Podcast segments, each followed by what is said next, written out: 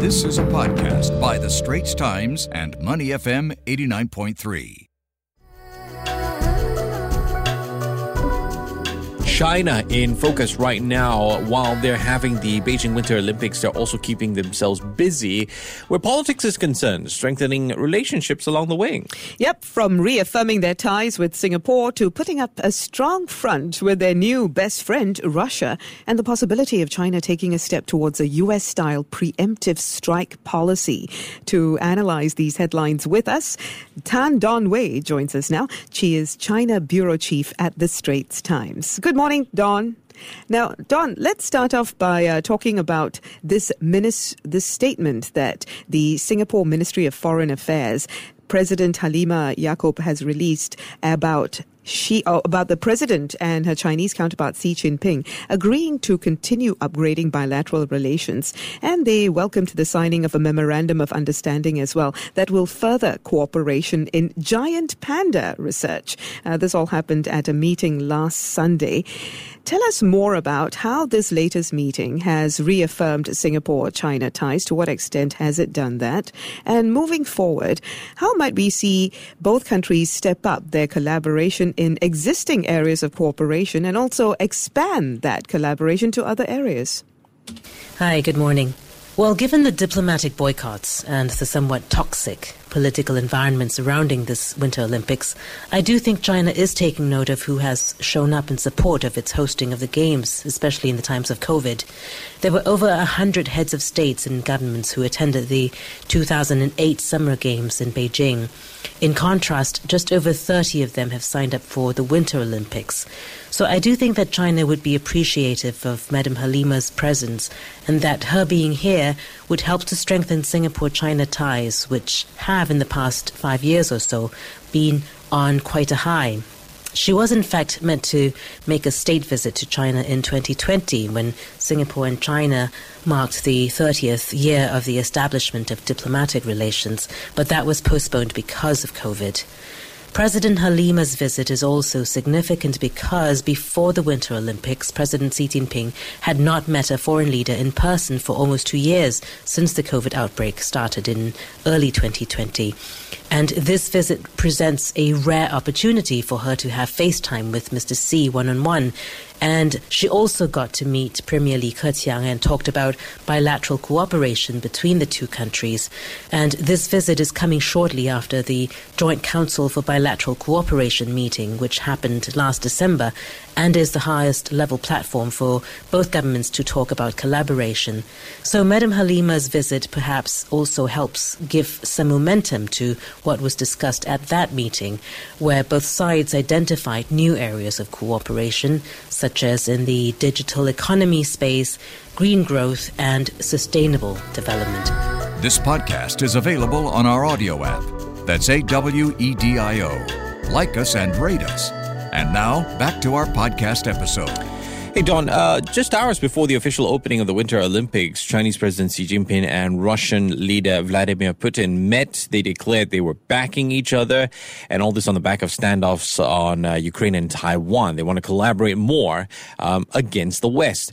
I, I want to get your perspective here. I mean, what do you think this means? Is it the strongest show of China Russia ties in seven decades, you know, considered before the Olympics opening ceremony? And also, Dawn, you know, Ukraine is, China is Ukraine's biggest trading partner. They, they, they're a major buyer of Ukraine's military hardware. So, how's China supposed to keep friends with these two foes? It is a strong show of some kind of alliance between China and Russia, even if they don't define their relationship as a formal alliance, but rather a strategic partnership.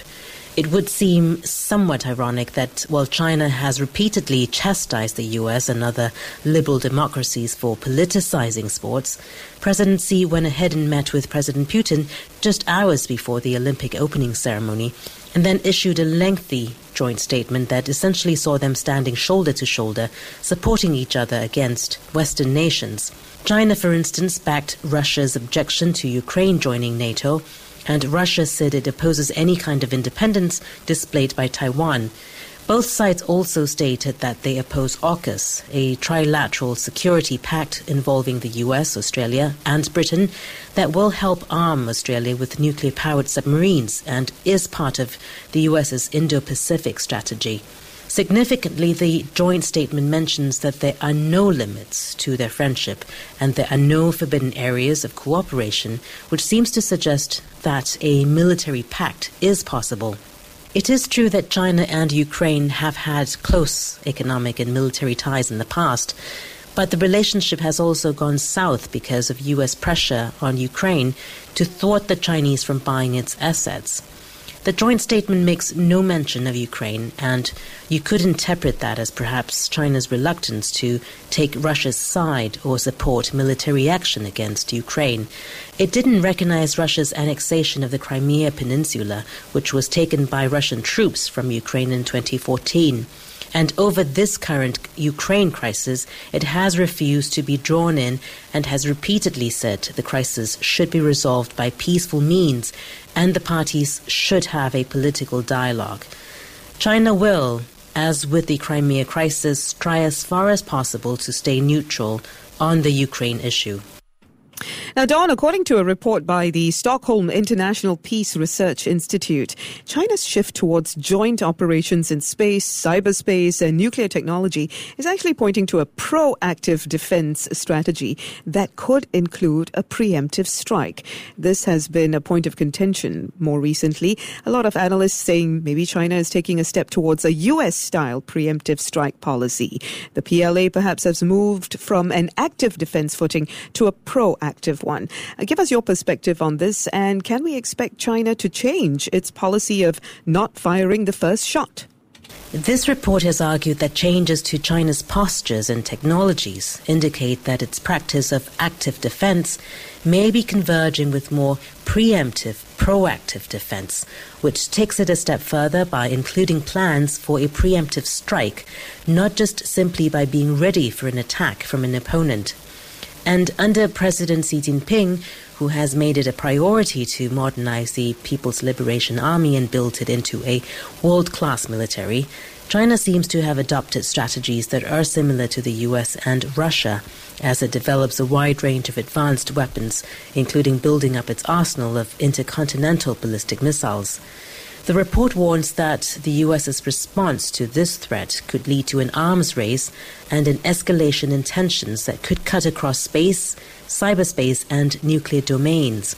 But even if China is likely to maintain its stance of not firing the first shot, it certainly wants to improve its ability to, of not just defending an attack and striking back, but also crippling its enemies' capabilities. We've been speaking with Tan Dawn Wei, China Bureau Chief for the Straits Times. Thanks a lot, Dawn. We'll catch up with you again next Tuesday. The Asian Insider Podcast channel is also available on Apple Podcasts, Spotify, Google Podcasts, and our audio app. That's A W E D I O. Like us and rate us.